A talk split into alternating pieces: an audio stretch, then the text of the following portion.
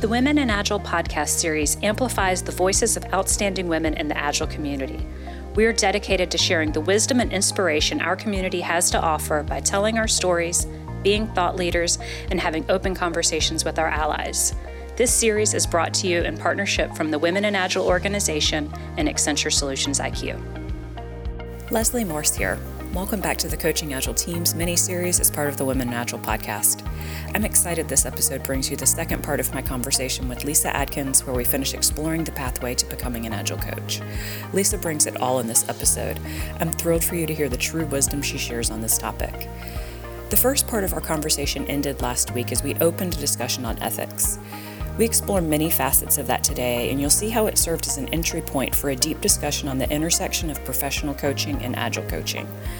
The real emphasis here comes in how agile coaching isn't professional coaching, but professional coaching is part of agile coaching. And my favorite part is when we start exploring the blind spots of those new to professional coaching skills. It can be such an exciting and challenging time. The practical tips, personal stories, and calls for self reflection nestled into this part of the episode are endless. I probably wrote down no less than seven really powerful quotes from Lisa here, and so I hope you find some great nuggets too. And now it's time to get ready. There's a lot here. Lisa and I would love to hear from you on what you're learning in this mini series, so please find us on LinkedIn and let us know what you think.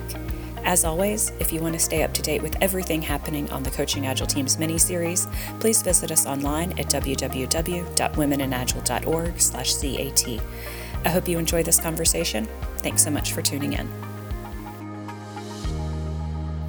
What can we do to create more consistency in the profession of agile coaching so that people know what to expect and what they're buying. Because to your point earlier, I see 15 resumes they all look like they're pretty much the same, and I don't know who is sort of real and who isn't because yeah. anyone can call themselves an agile coach.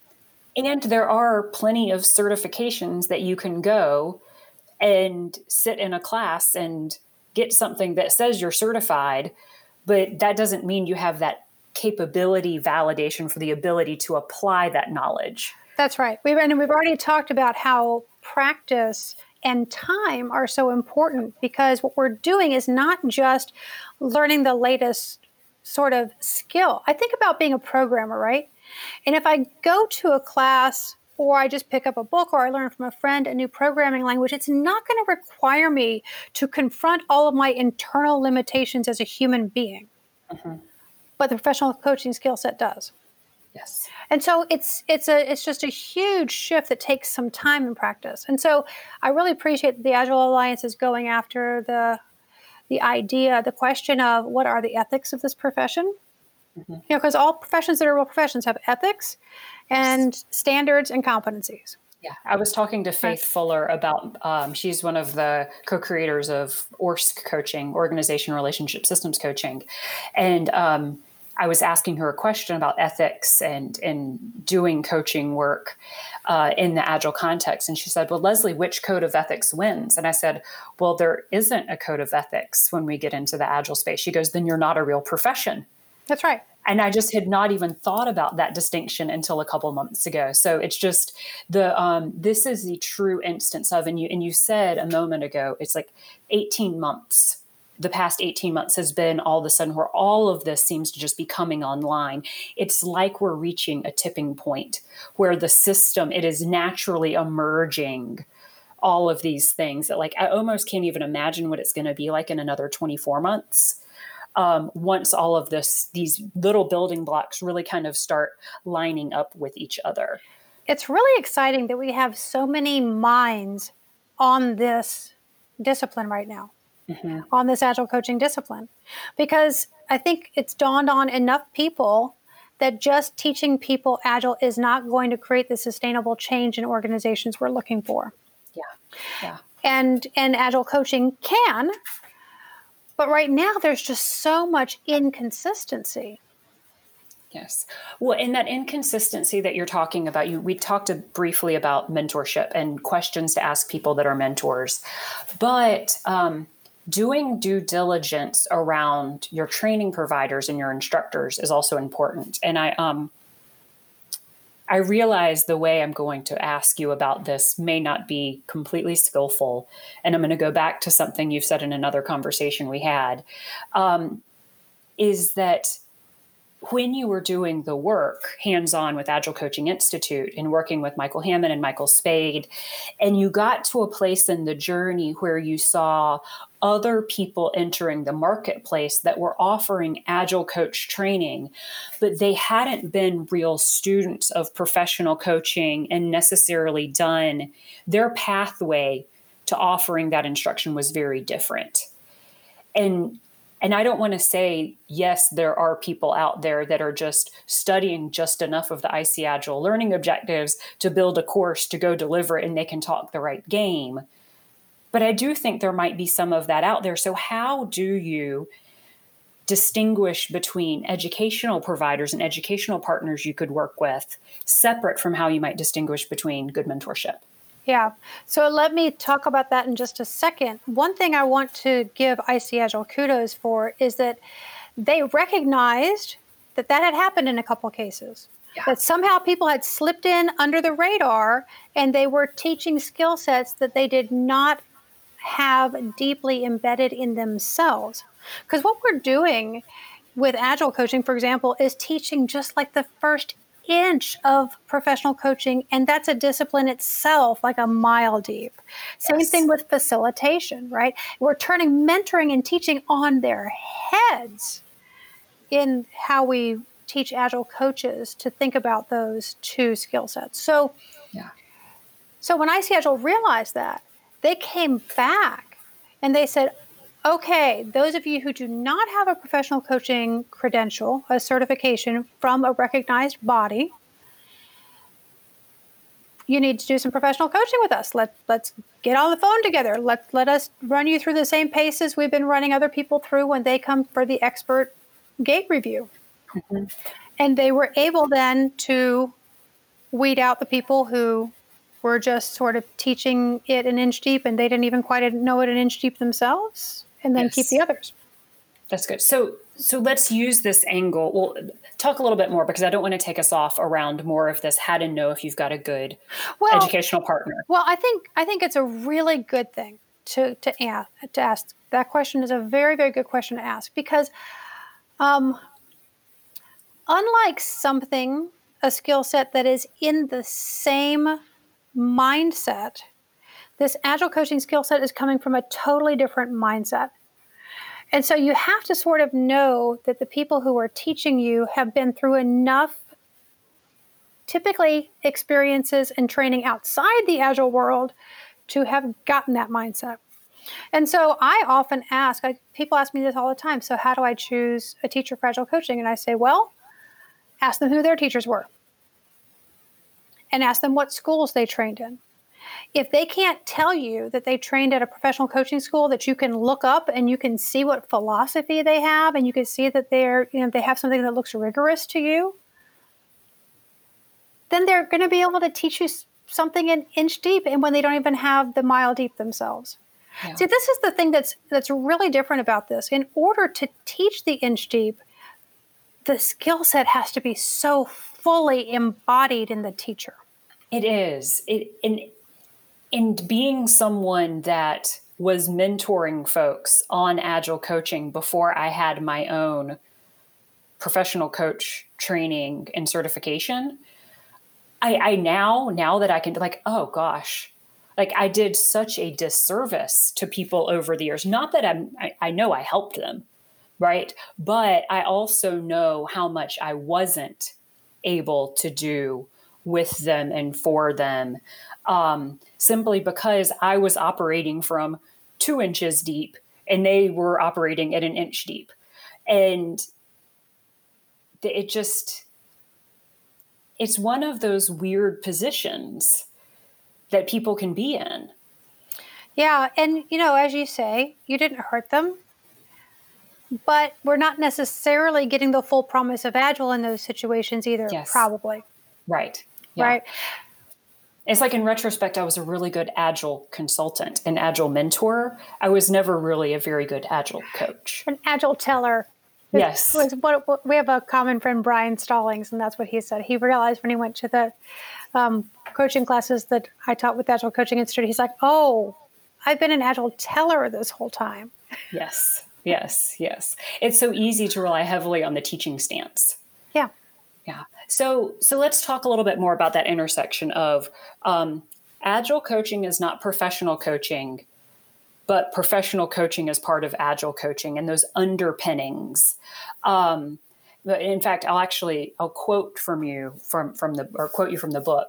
You know, for example, we don't bring the full intent of professional coaching to agile teams because pursuing each person's individual agenda would overshadow the purpose of an agile team to frequently produce real results that people find valuable. Instead, we use skills from professional coaching to help each person become the best agilist they can become. Thus, we contextualize it for the agile world. Yep, that's right. So, professional coaching itself is a side dish on the menu, along with a few other side dishes. You know, and the main course is agile. Mm-hmm. That's what we're there for. Now, if you do have the professional coaching skill set um, a mile deep and you really can live into that and you organize it with your client or with your boss if you're inside an organization that you are going to do that then that's okay. I mean that's yeah. that's being transparent and above board. Where we get into confusion and i think where agile sometimes gets a bad name is where we have agile coaches coming in and they don't have that clarity they have been to maybe a few professional coaching classes and they are in love with professional coaching. And before you know it, they have coached people completely outside the scope of why they're supposed to be there. And now the organization is going, wait a minute, we we didn't hire you.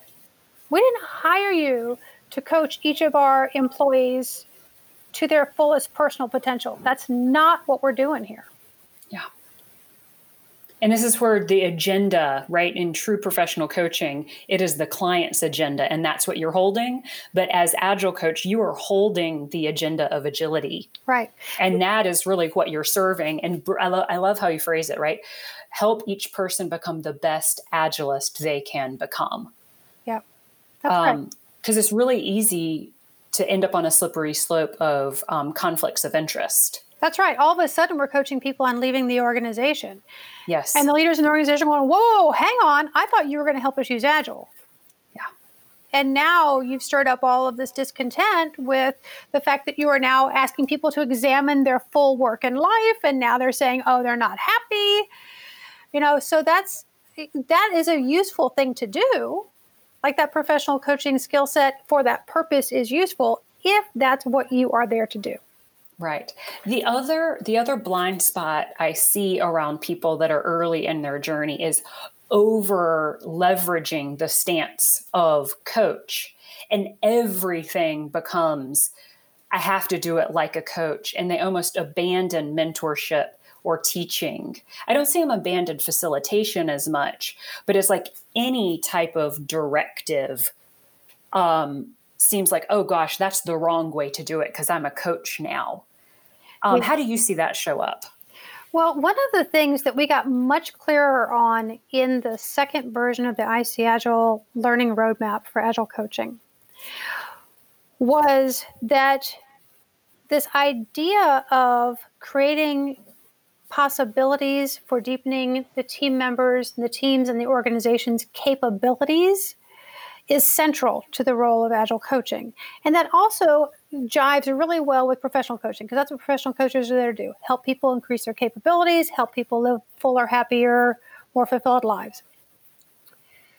So, even in mentoring, for example, when we started to really, uh, because we had experience of about six years of teaching people an agile flavor of mentoring, we realized that there were some nameable skills there.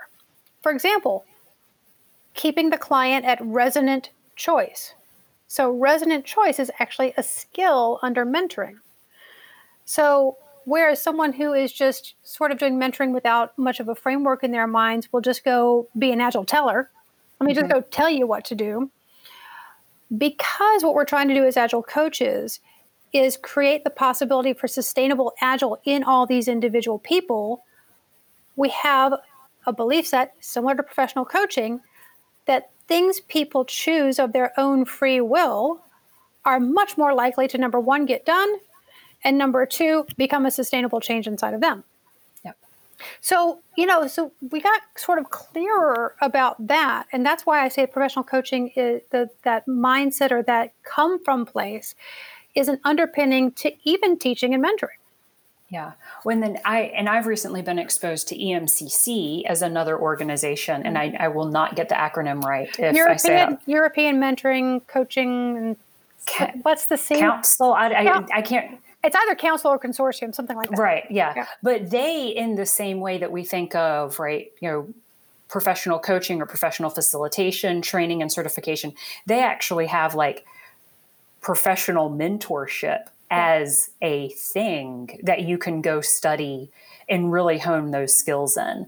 And like, I'm like, why does that have to just be European, right? Like, can that be like, but bring me some of that here in the US in a real way? Because there's not many, you know, qualified providers of that here yet. no there aren't Hey everyone, Natalie Warnert here, the President and Executive Director of Women in Agile Org. I wanted to thank you for listening to this episode of the Women in Agile podcast series. We're thrilled to have this as a platform to showcase the wisdom of our community. We'd love to get your help to amplify the reach of the series by asking you to go over to iTunes in order to rate and review us. After you're done, take a screenshot of your rating and review. Then, post a screenshot to Instagram, Twitter, or LinkedIn and tag hashtag Women in Agile. If you do this, we'll not only reshare your post, but also add you to a monthly drawing to receive a Women in Agile goodie bag filled with WIA stickers and other treats. Thanks for listening. I want to pick up something you said a moment ago, which was talking about um, how the professional coaching skill set can sort of overshadow a coach's um. Other You like- stances. yeah, like, Yeah. instead of it being a side dish, all of a sudden it becomes a main course and it gets stuffed down everyone's throat. Yes. Right. So if there's a, if you are studying something, and especially if you sort of fall in love with it a little bit, it would be natural to sort of overdo it. Yeah. So I think that there's a part of this that's just very natural and just needs to be recognized and called out and say, you know, hang on, you're doing you're Yeah. not you're doing that, you know, super duper coach thing again. That's maybe not what we need right now. Yeah.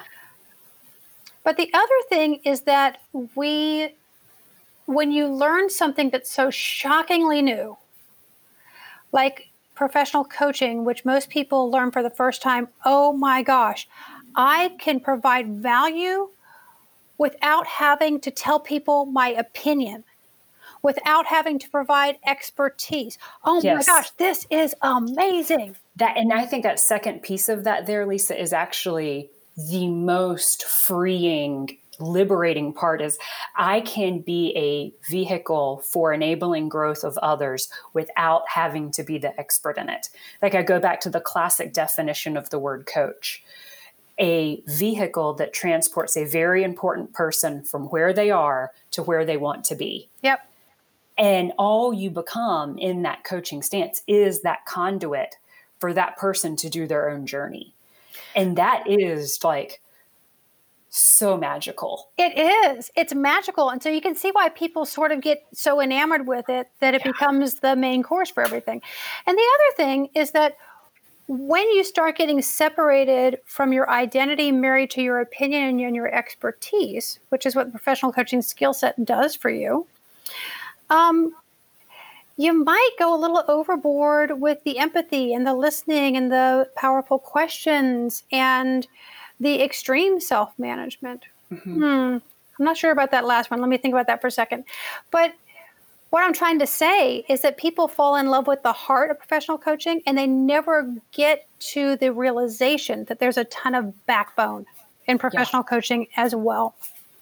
And so this is something that I've been bringing to my clients lately because I classically I'll have a client come to me and she'll say something like, "Yeah, you know, I've got 200 agile coaches in this organization and I really need you to help them develop their skills because you know the time for sitting around and asking questions is over." And I'm like, "Whoa, whoa, whoa what? What are you talking about?" Yeah. And I can understand if a lot of those agile coaches are experiencing professional coaching for maybe you know, at early, they're early on in that, and they realize that they can provide value without having to be the expert, maybe they got so enamored with the profession, the powerful questions piece that they never really implemented the fact that these professional coaching conversations have a very strong backbone where something actually happens at the end of the conversation. Forward the action. Forward the action. Yeah, in the same way that highly skilled agile teams are very disciplined and rigorous, like there is strong rigor and sort of discipline right. to coaching conversations as well. Um, what are other ways that people might get in over their heads with professional coaching and the way that they use that when they occupy their role of agile coach?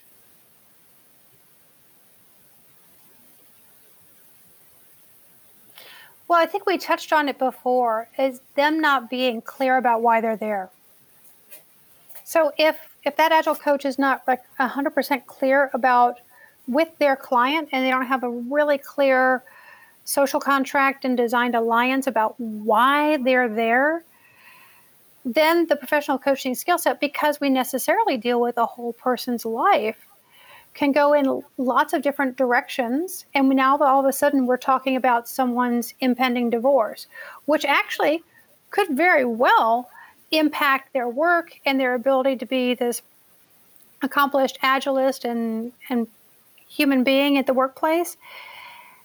But when it becomes about the divorce, then that's a place agilists can get themselves in trouble. And that's the place where you have to make a couple mistakes, and I certainly did, and practice the the phrases that you're going to use to get out of those mistakes. And one of those phrases yeah. for me is hang on, I think we've just hit the boundary of what I'm here for.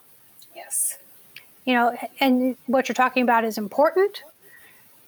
Clearly, you know, it's something that you could spend some time on, and I'll be happy to recommend some other professional coaches to you. Yeah.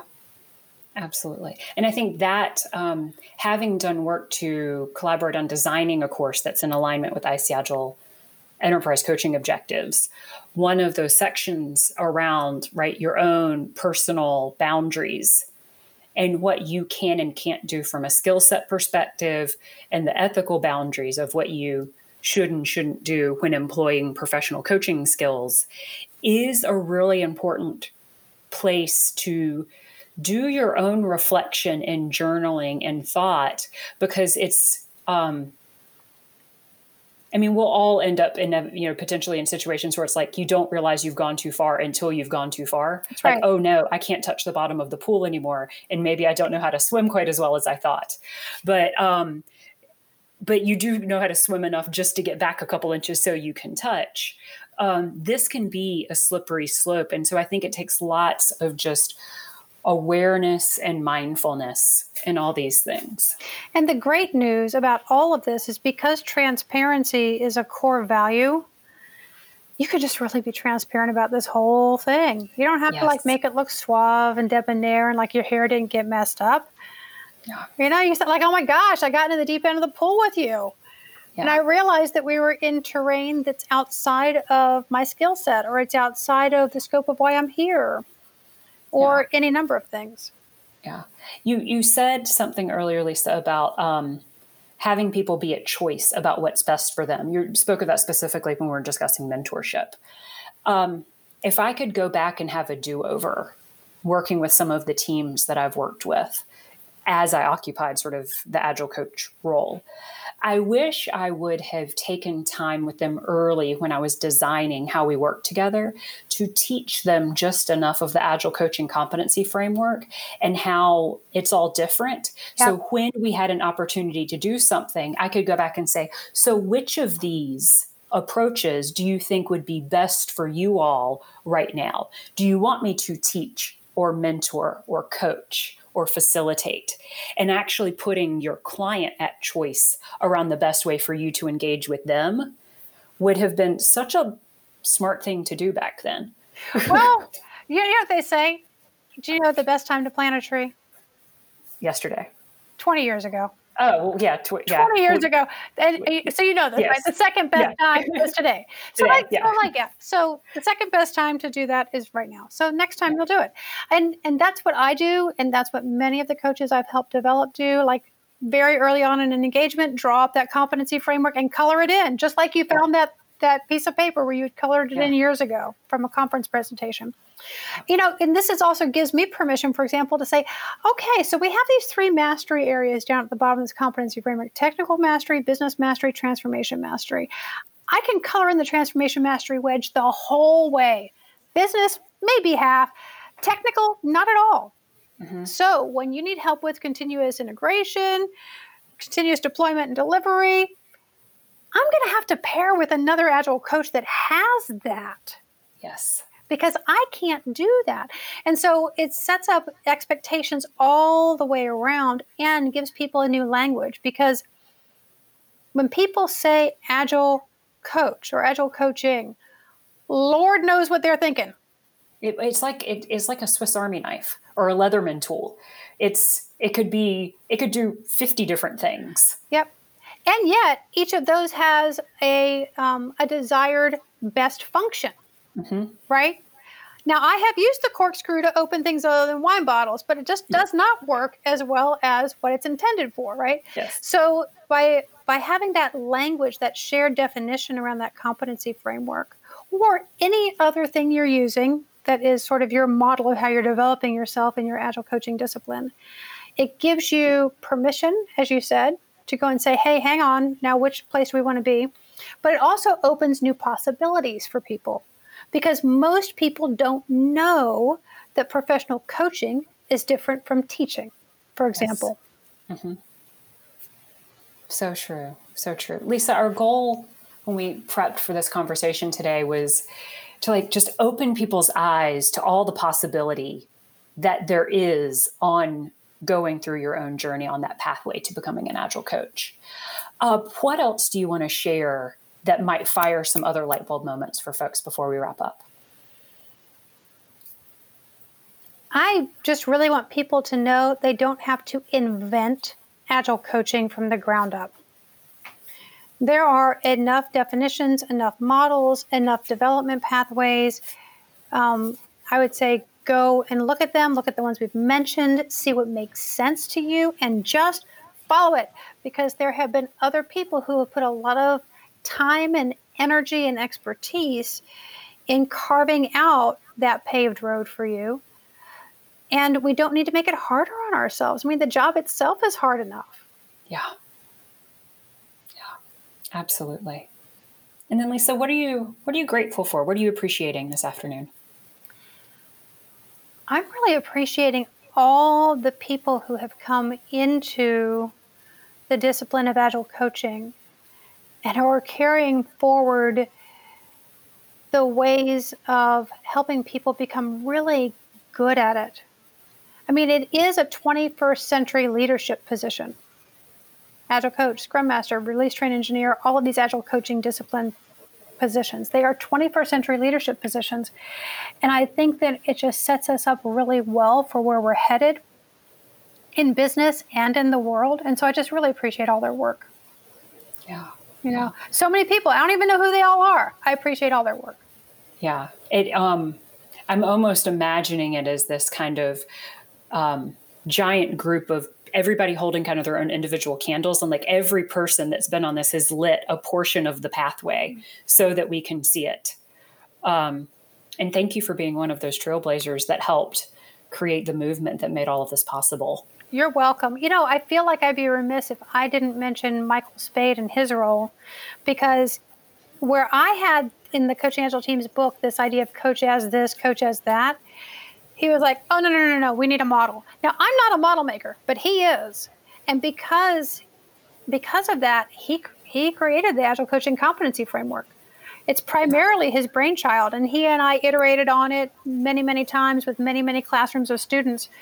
Um, but you know, he he's also one of those early people hacking through the the jungle with me. I love that. Thank you. Um, I just appreciate the power of possibility today and um, I was talking to Clive Prout, who is, has been uh, faculty for Agile Coaching Institute before, mm-hmm. um, the other day, and he was asking me about my own mission and purpose. And I said, um, in some ways, my journey um, felt like I started taking a drug, and I'm high. And I want to get other people high. So, how do I become the gateway dealer that helps people get onto the journey?